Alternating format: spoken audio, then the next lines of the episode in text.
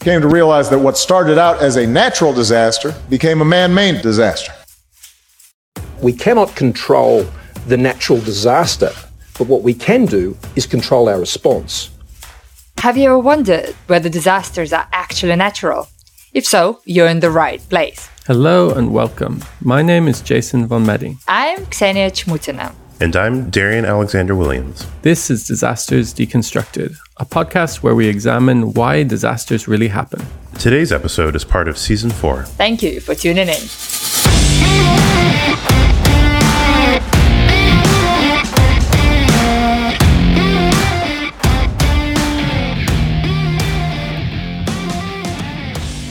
Welcome. This is the final episode. I'm really glad to be back out of my cave that I was in for a while. And I'm really happy to be sharing space with both of you and you, the listener. Hi, Darian. Hi, Jason. Hey. Yeah, welcome back, Darian. I know you've been busy and towards the second half of the season. And we missed you, but you emerged and progressed in your work, eh? Yes, I've emerged. I've progressed. I'm now a PhD candidate. Sweet. I am super, enthused to be reflective about these conversations that we've had this past season. Mm-hmm. And I feel really lucky to be part of this amazing project and get to kind of curate all these voices.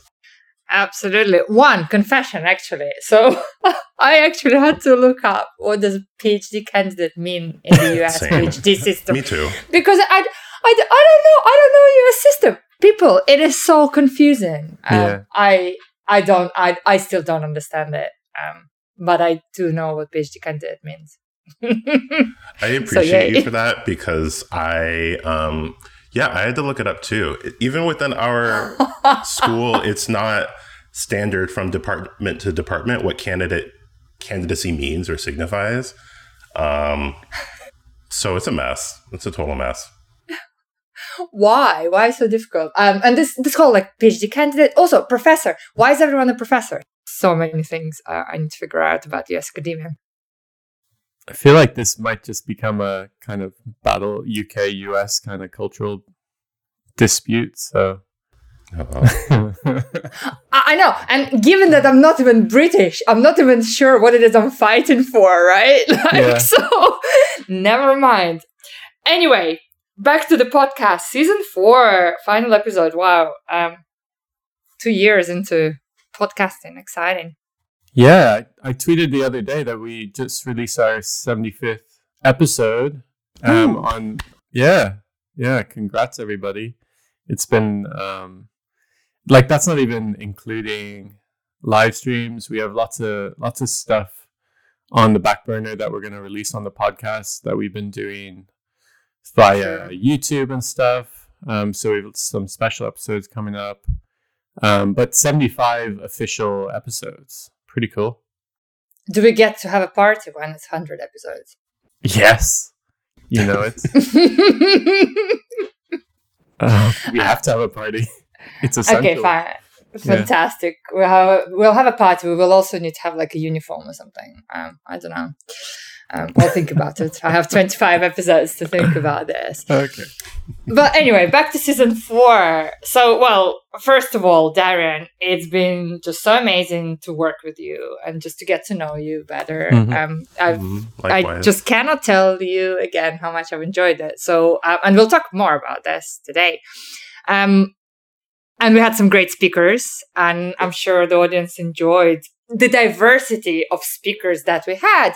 And as always, as you all know, I particularly like our audience participation episodes. I always enjoy them so much. So thank you all for giving us your time and for contributing, but also for just being with us and supporting us.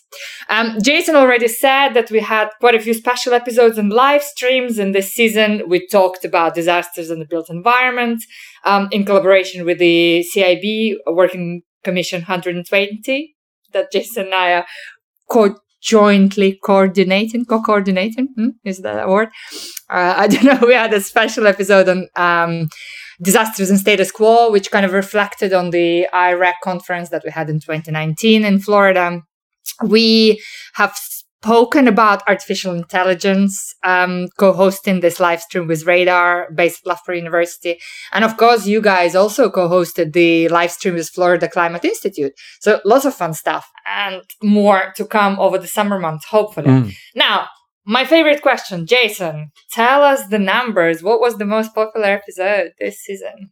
Okay, so it's been great. We've welcomed a lot of new listeners, lots of new subscribers who are downloading every week, and I think it's been kind of a departure into some more like a deeper analysis of maybe structural issues in society, and part of that is just like the very embodied perspective I think that emerged through your contribution, Darian, and some of the guests that came on in the first half of season 4. I really appreciated that, and I think a lot of new people started listening, and hopefully just kind of related to that content. There was one day where we had a real spike in downloads, and that was the episode on Latin America and the Caribbean. Okay. And that was like our largest one-day download, or downloads in one day. So that was a cool kind of highlight that jumps out from the stats. And that was Irusema, and then the most downloaded episode in season 4 is Fayola Jacobs, Black Feminism, and which was an amazing episode. I loved it. Some other things to mention, like I've mentioned in previous season summaries, we tend to have a lot of listeners in the UK and US, and what kind of sticks out to me this season is that we have a lot more listeners in Australia, New Zealand, and Canada. So welcome to all those people, a lot of who are new, I think. We have been talking to different people about developing content in other languages, which I think would be amazing. It's kind of beyond our own capabilities right now. Personally speaking, I have very little competency in other languages, but we had that really cool episode in Spanish before, and I know a few people have expressed interest in maybe developing Spanish language podcast in this kind of area. We hope to see that happen in the future, right? So yeah, that's kind of my summary of what's been going on, and really looking forward to this episode where we're going to play some of the favorite moments of ours from the season and just talk about some of the key themes. It was really great to curate so many amazing voices at the start of this season, and we got to chat about so many things that we don't often or ever really chat about in disaster studies, or talk about things in a new way. I think for many of our speakers, they were really thinking about scale across time and geography and even continents, in ways that I learned from in the conversations with them alongside y'all, the listeners. And I thought that was especially salient in conversations with Arshan Abrams about food and mass extinction, with Luis Gallegos about public schools, and with Benjamin Ruiz Rosado about vicarious trauma in the human body.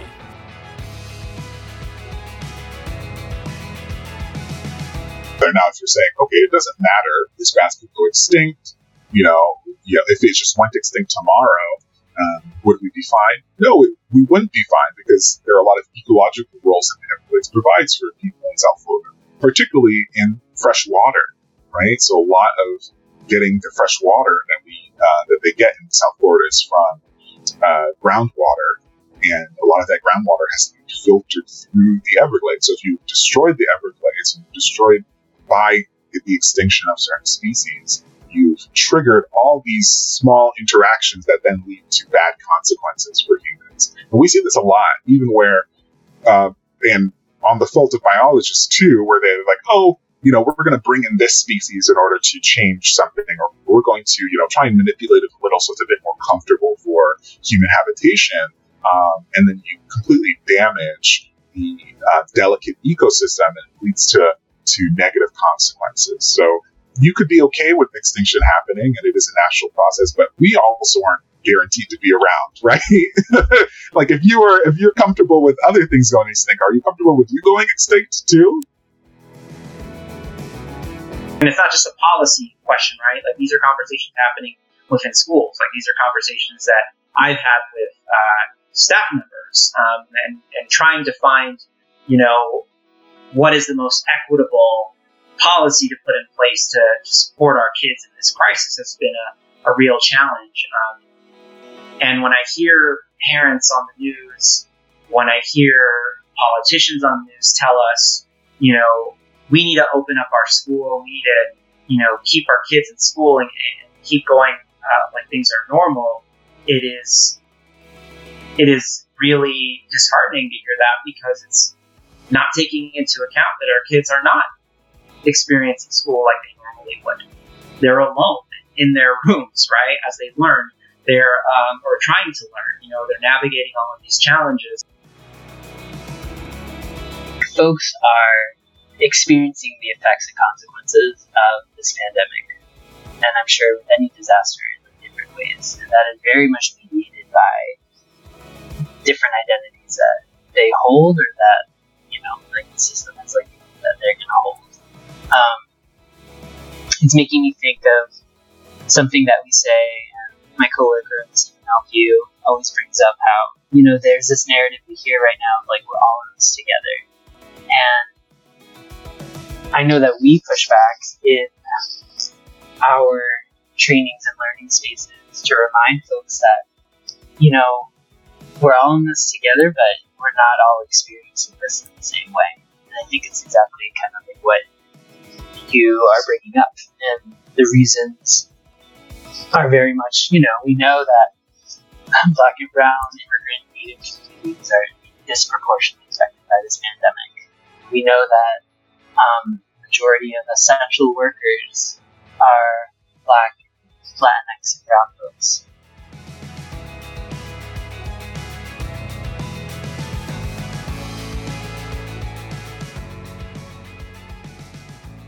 And isn't it fantastic that all these themes are really so connected to disasters, although we kind of hardly ever think about it this way, right?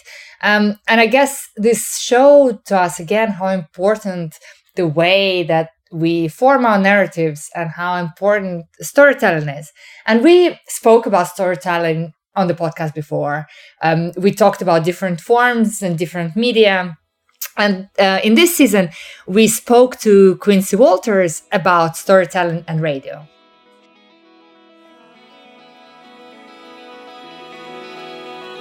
As a reporter, I'm the one going out and seeing things. As an editor, I feel like editors mainly survey the news landscape by what they see in local media, like whatever the local newspaper is. And so that's sort of their idea of what the pulse of news is. But as a reporter, as someone who's out in the field, I'm sort of seeing things happen that may conflict with an editor's idea of what the news agenda should be. So it's something that happens all the time, not only with disasters, but it could be sort of exacerbated by a disaster.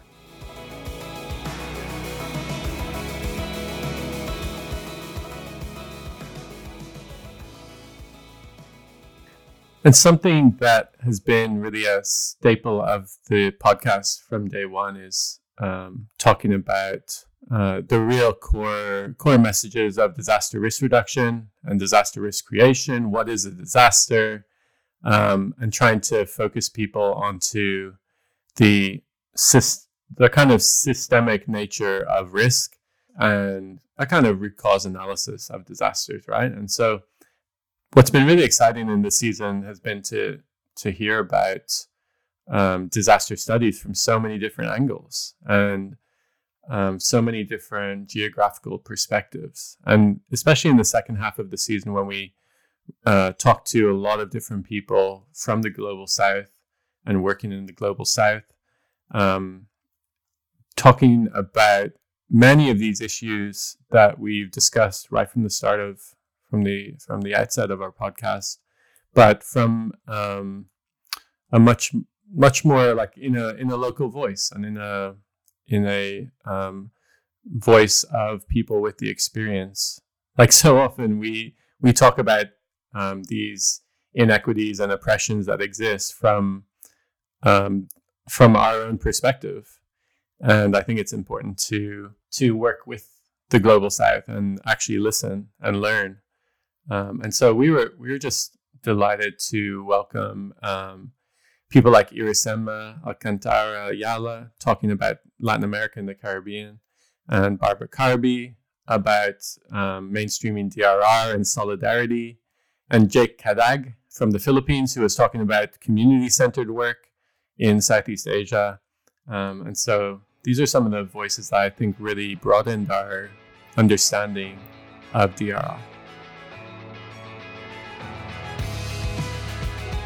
Although some work has been done with research and education institutions, I feel that in this side of the work, we still need to strengthen collaboration among universities at regional and subnational scales, and building partnerships between the science and the technology community and the relevant authorities to ensure science-based or informed decision-making becomes the norm rather than random events. We have already mentioned the need to move towards an increasing integrated disaster risk research, which is rather important. And although it is included in the Sendai framework, creating and implementing scientific committees to support policymaking at national, subnational, state, and if possible, although I know it is difficult, but it would be great to have also municipal levels. But we are still have these tasks pending ahead of us. What is interesting is that in the Caribbean, when we have a weather-related or climate-related event, it affects multiple countries, which of course may not be the case elsewhere. In the United States, for example, you could have multi-state effects, but the impact is really on one country. The other aspect of major disasters in the region is that because the countries are so small, the impact is disproportionate. And each person or as a group of people, each family or social group has personal or maybe group interests to protect. It's either for their livelihood or any economic and political interest. And I think there are significant aspects of our relationship in the community. But in my experience, one way to navigate this power relationship is to actually live in the community. What I realized that to understand those interests, to understand people, it's not enough to just meet or encounter them, like in 1 or 2 day workshop or seminars or several interviews in the community for about a week for our research or to complete that aspect of that methodology in the paper. I believe it takes more time than that.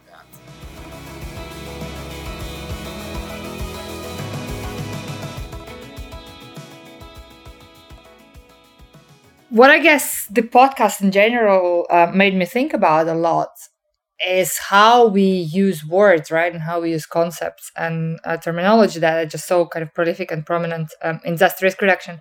And this is what I particularly enjoyed in this season, in that we were able to, I think, really unpack and perhaps, explore and debate and discuss these different isms, right? That are somehow...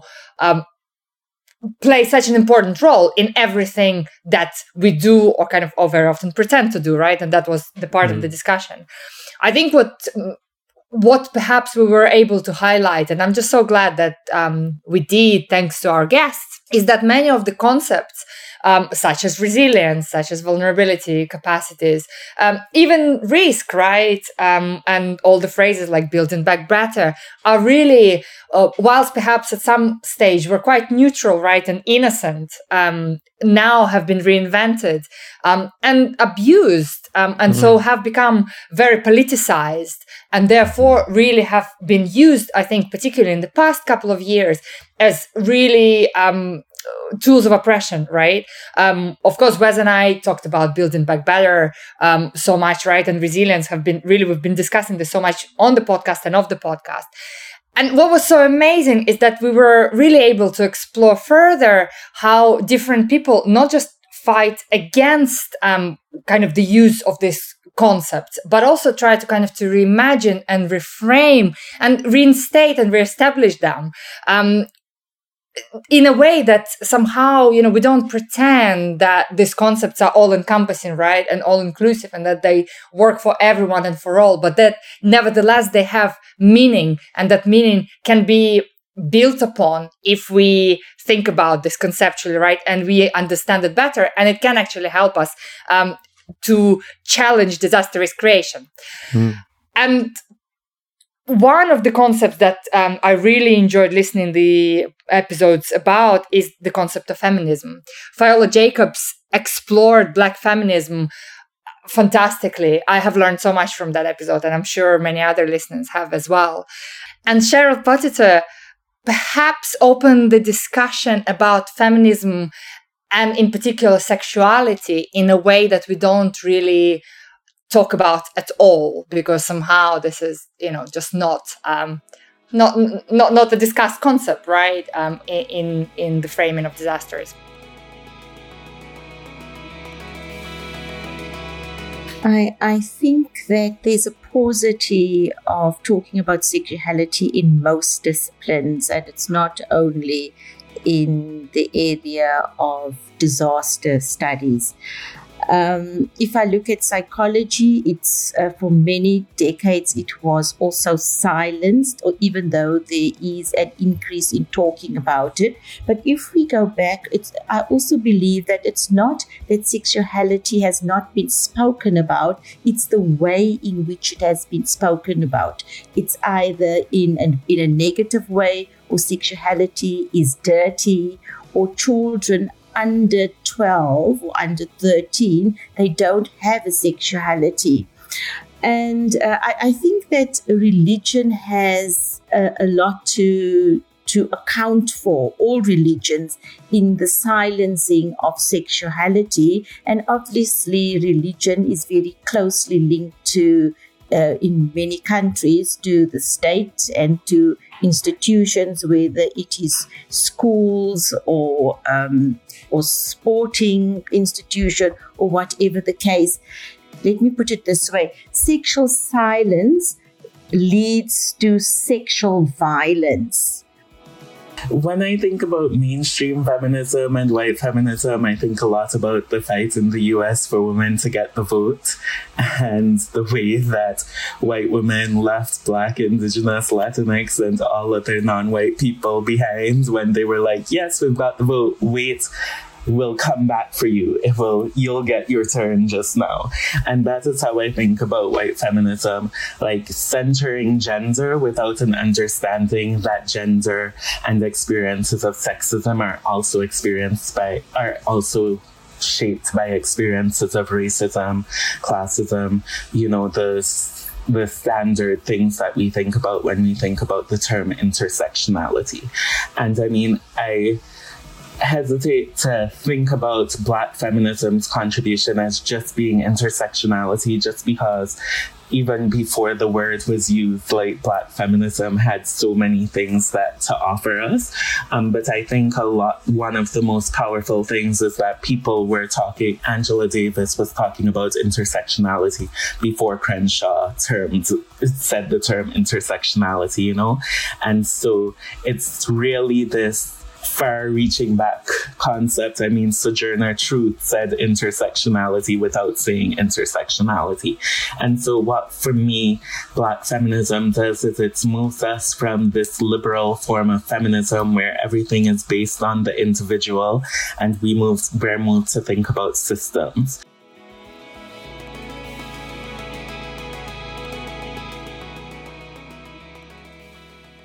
One other sort of reframing, restating, and reimagining that I appreciate from this season was the conversation with Danielle Rivera about coloniality and disaster, and really drawing out the points from her brilliant paper on this subject involving Puerto Rico, but sort of locating some of this power in a stream of history, which helps us have a better perspective about what lies ahead.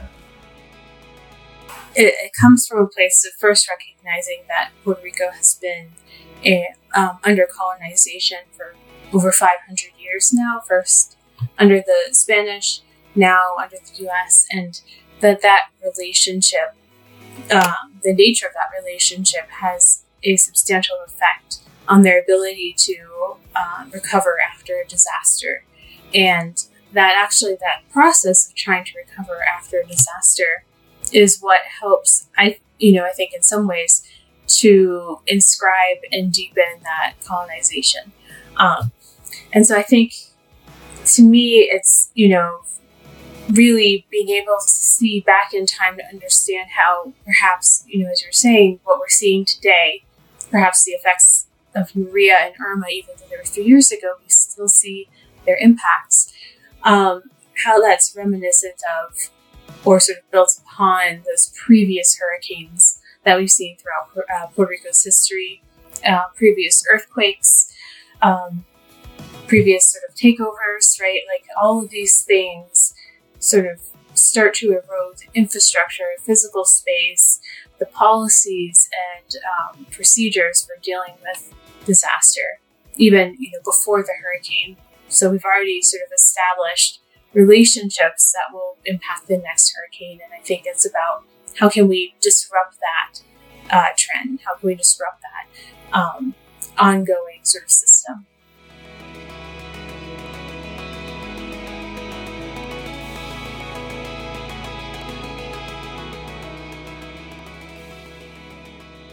And another theme that really came across strongly in our season is the theme of justice, and indeed injustice. But two conversations that were really important in drawing this out were the episode we had with Marcus Hendricks talking about infrastructure justice, which was a really, really great episode, just talking about how to get out of the ivory tower into the community, work with people towards solutions that are both technical and social.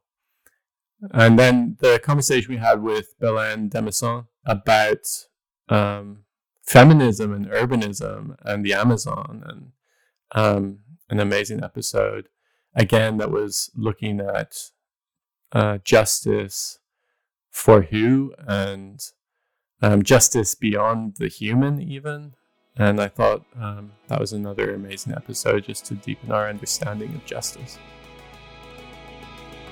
And I think that if planners and city officials and other relevant organizations, if they can engage residents in participatory and community science processes to identify unmet needs and opportunities for improving the built environment, to ensure an equitable distribution of resources, increase transparency, build on that trust and democracy, and communicate progress toward public safety, will all be better for it.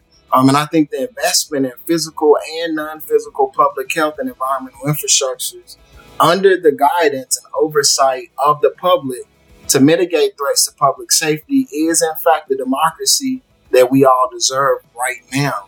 And if we want, ultimately, community buy-in, which we absolutely need for any of this to be successful and have longevity, then we have to meaningfully involve the community in that process. and in fact make sure that they're the power holders and decision makers. What we're seeing now with feminist urbanism is discussing how our cities have been designed from a male perspective, actually from like a certain privileged group of males. So it's all about productivity, competitivity, which completely renders invisible care or reproductive activities, which are in many, many cases carried out by women, are usually unpaid, and are increasingly becoming more and more privatized or individualized as they happen in the domestic realm.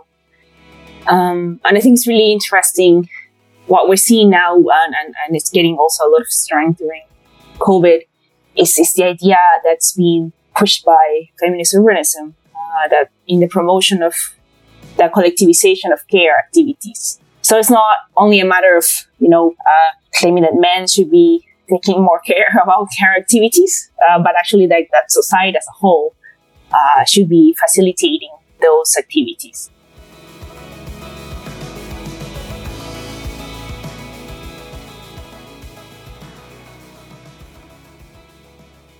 And of course, as I mentioned earlier already, my favorite episode was about vulnerability.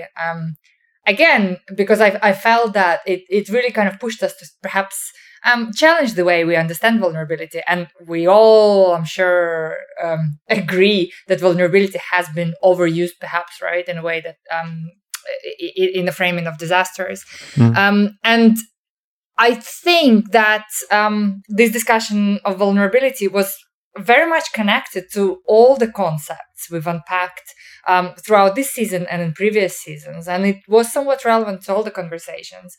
And particularly what it highlighted for me is that we really need to read and think outside of disaster scholarship to be able to really engage with broader understanding of disaster risk creation. If we stick to just disaster kind of stuff, I don't think we will be able to push ourselves and push discipline any further. Weak is a really generalized category, right? So when we help women, or we help disabled people, or we help children, because clearly all the women and all the children, we're just all kind of vulnerable in exactly the same way, right? And then, people come and help us. Great, thank you so much. So what that rejects is the human experience, right? I suppose this rejection is actually critical in the capitalist state, right? Because if we are different, then those differences need to be acknowledged, right? And catered for. But that is not efficient, that is not productive. It kind of, we'll spend time on something that we can actually spend producing things.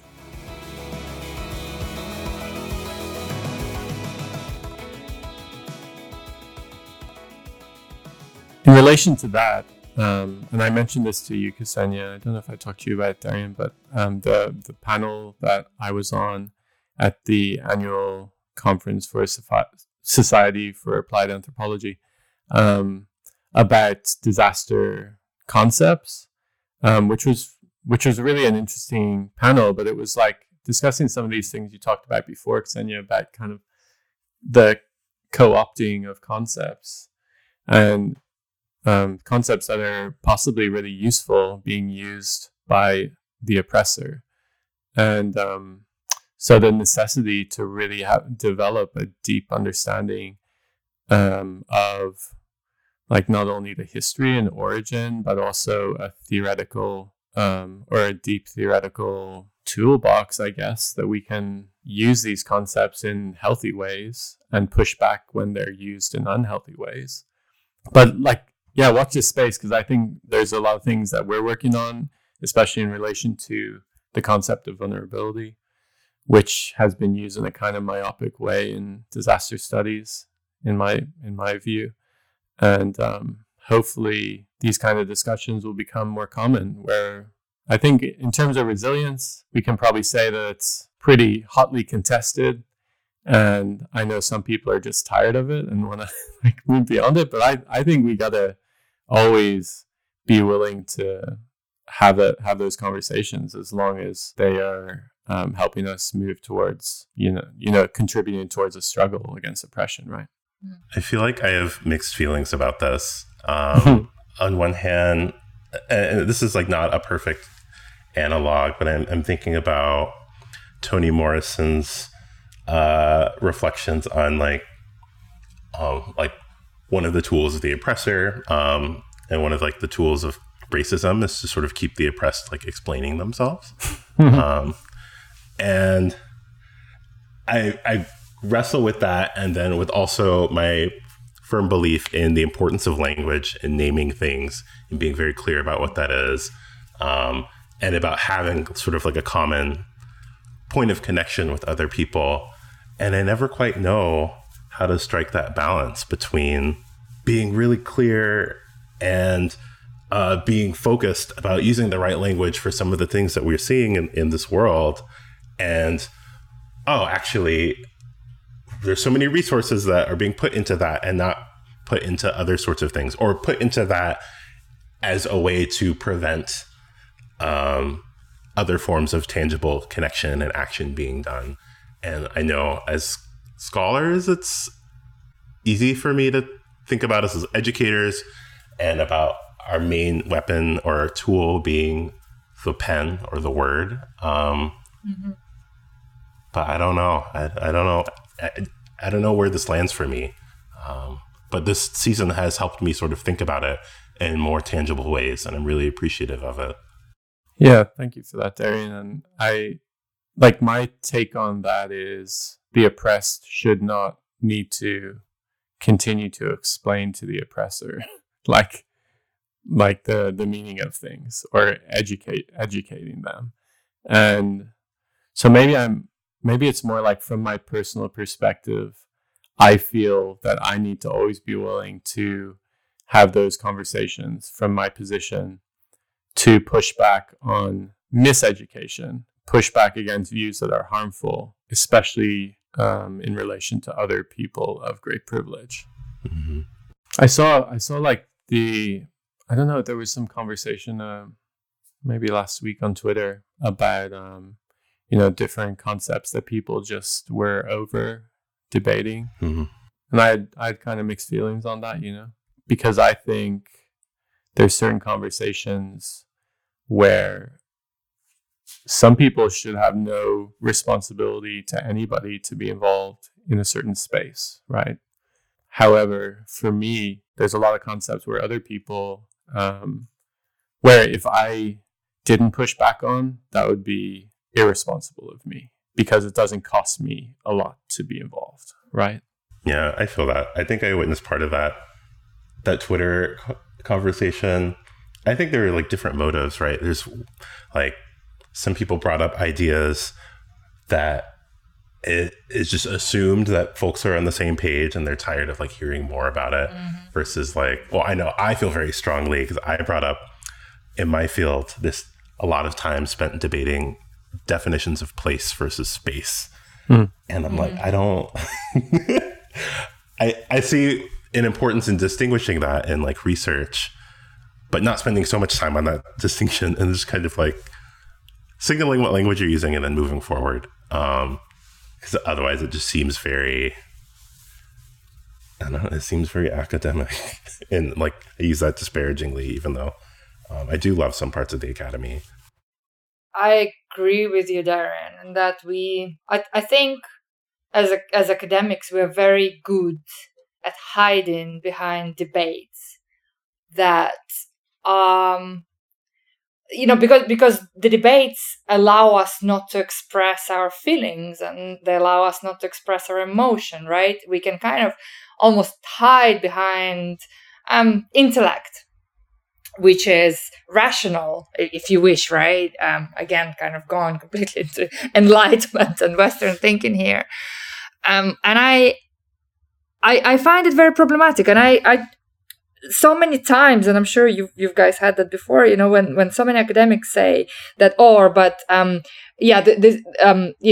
this is useful, But then a person on the ground kind of would never understand that, right? And they don't need to, because we will tell them, right, like what to do.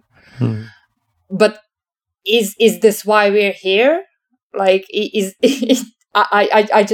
don't feel that that is my place as an academic to tell people what to do, you know?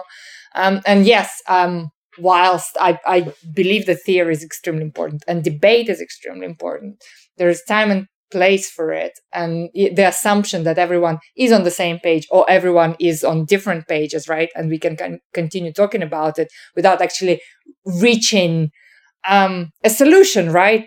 Or at least some kind of step towards a solution. I think we need to be able to challenge that. I'm not sure if any of that made any coherent sense whatsoever.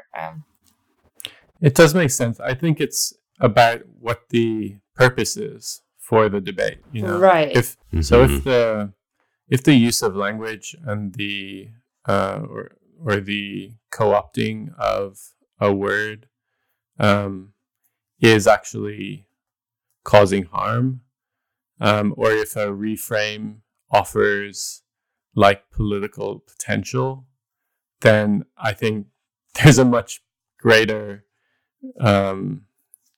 reason to participate in that than there is if you're just trying to like win an argument, you know? Mm. Mm-hmm. Yeah. I don't think those motivations are always sort of stated, or at least it's not incentivized for researchers to sort of state those motivations before engaging in a debate, which I think obscures the point sometimes. I think we need like 10 episodes on this, guys, you know, so a lot to discuss.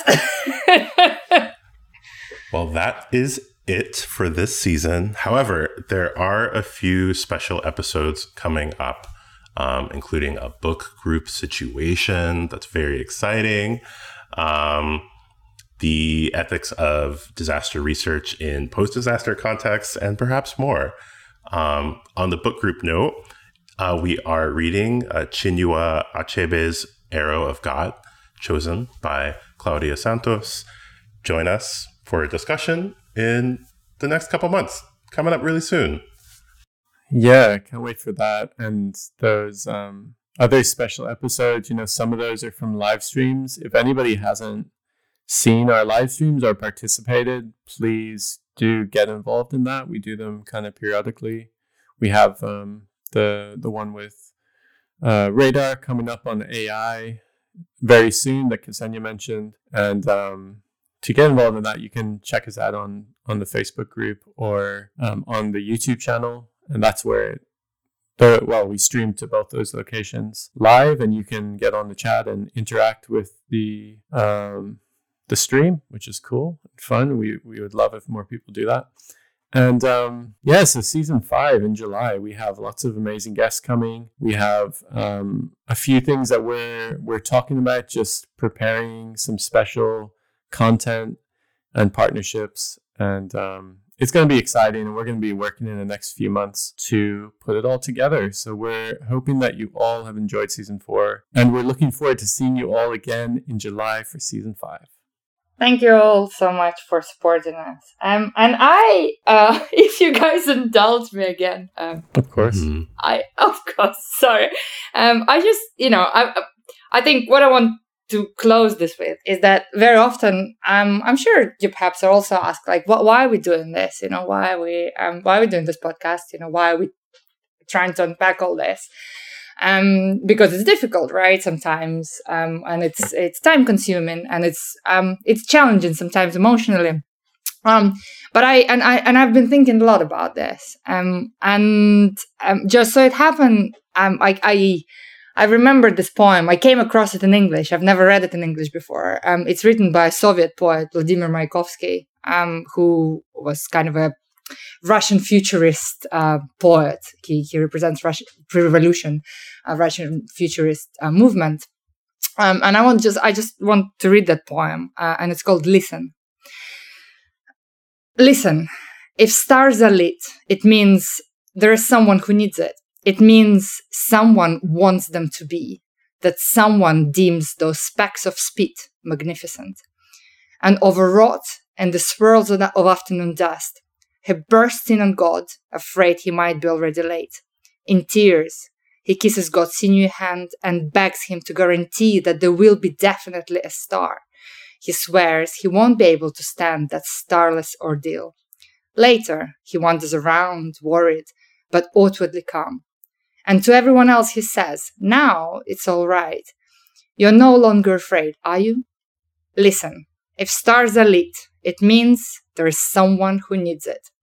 It means it is essential that every evening at least one star should ascend over the crest of the building. Wow. So what did you... Well, I want to ask what was your takeaway from that poem? Why was it? Why did it strike a chord with you? So this struck a chord with me, many decades ago when I first read it. Mayakovsky was one of my dad's favorite poets. Mm-hmm. And it just, I think, very often people ask us kind of why we do things, and we don't even know really, we don't really have the answer, because something that is so kind of normal and obvious to us, right, to our lives is not at all obvious and normal to other people's lives.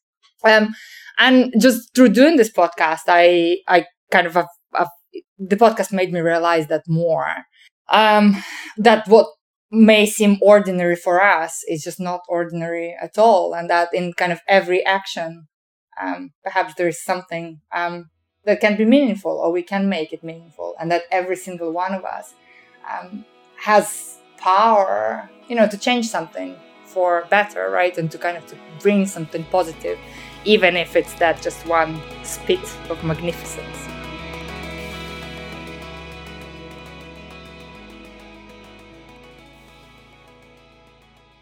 Well, thank you all for being with us today. And before you go, a few quick reminders about how you can stay connected with the podcast. You can find us on Twitter, Instagram, and Facebook at Disasters Decon. The podcast is available on all the major platforms. Please download, share, and most importantly, subscribe. And if you haven't already done this, we really appreciate your ratings and reviews on Apple Podcasts. This will help us to continue making content for you. You've been listening to Disasters Deconstructed. And don't forget, disasters are not natural. See you next time.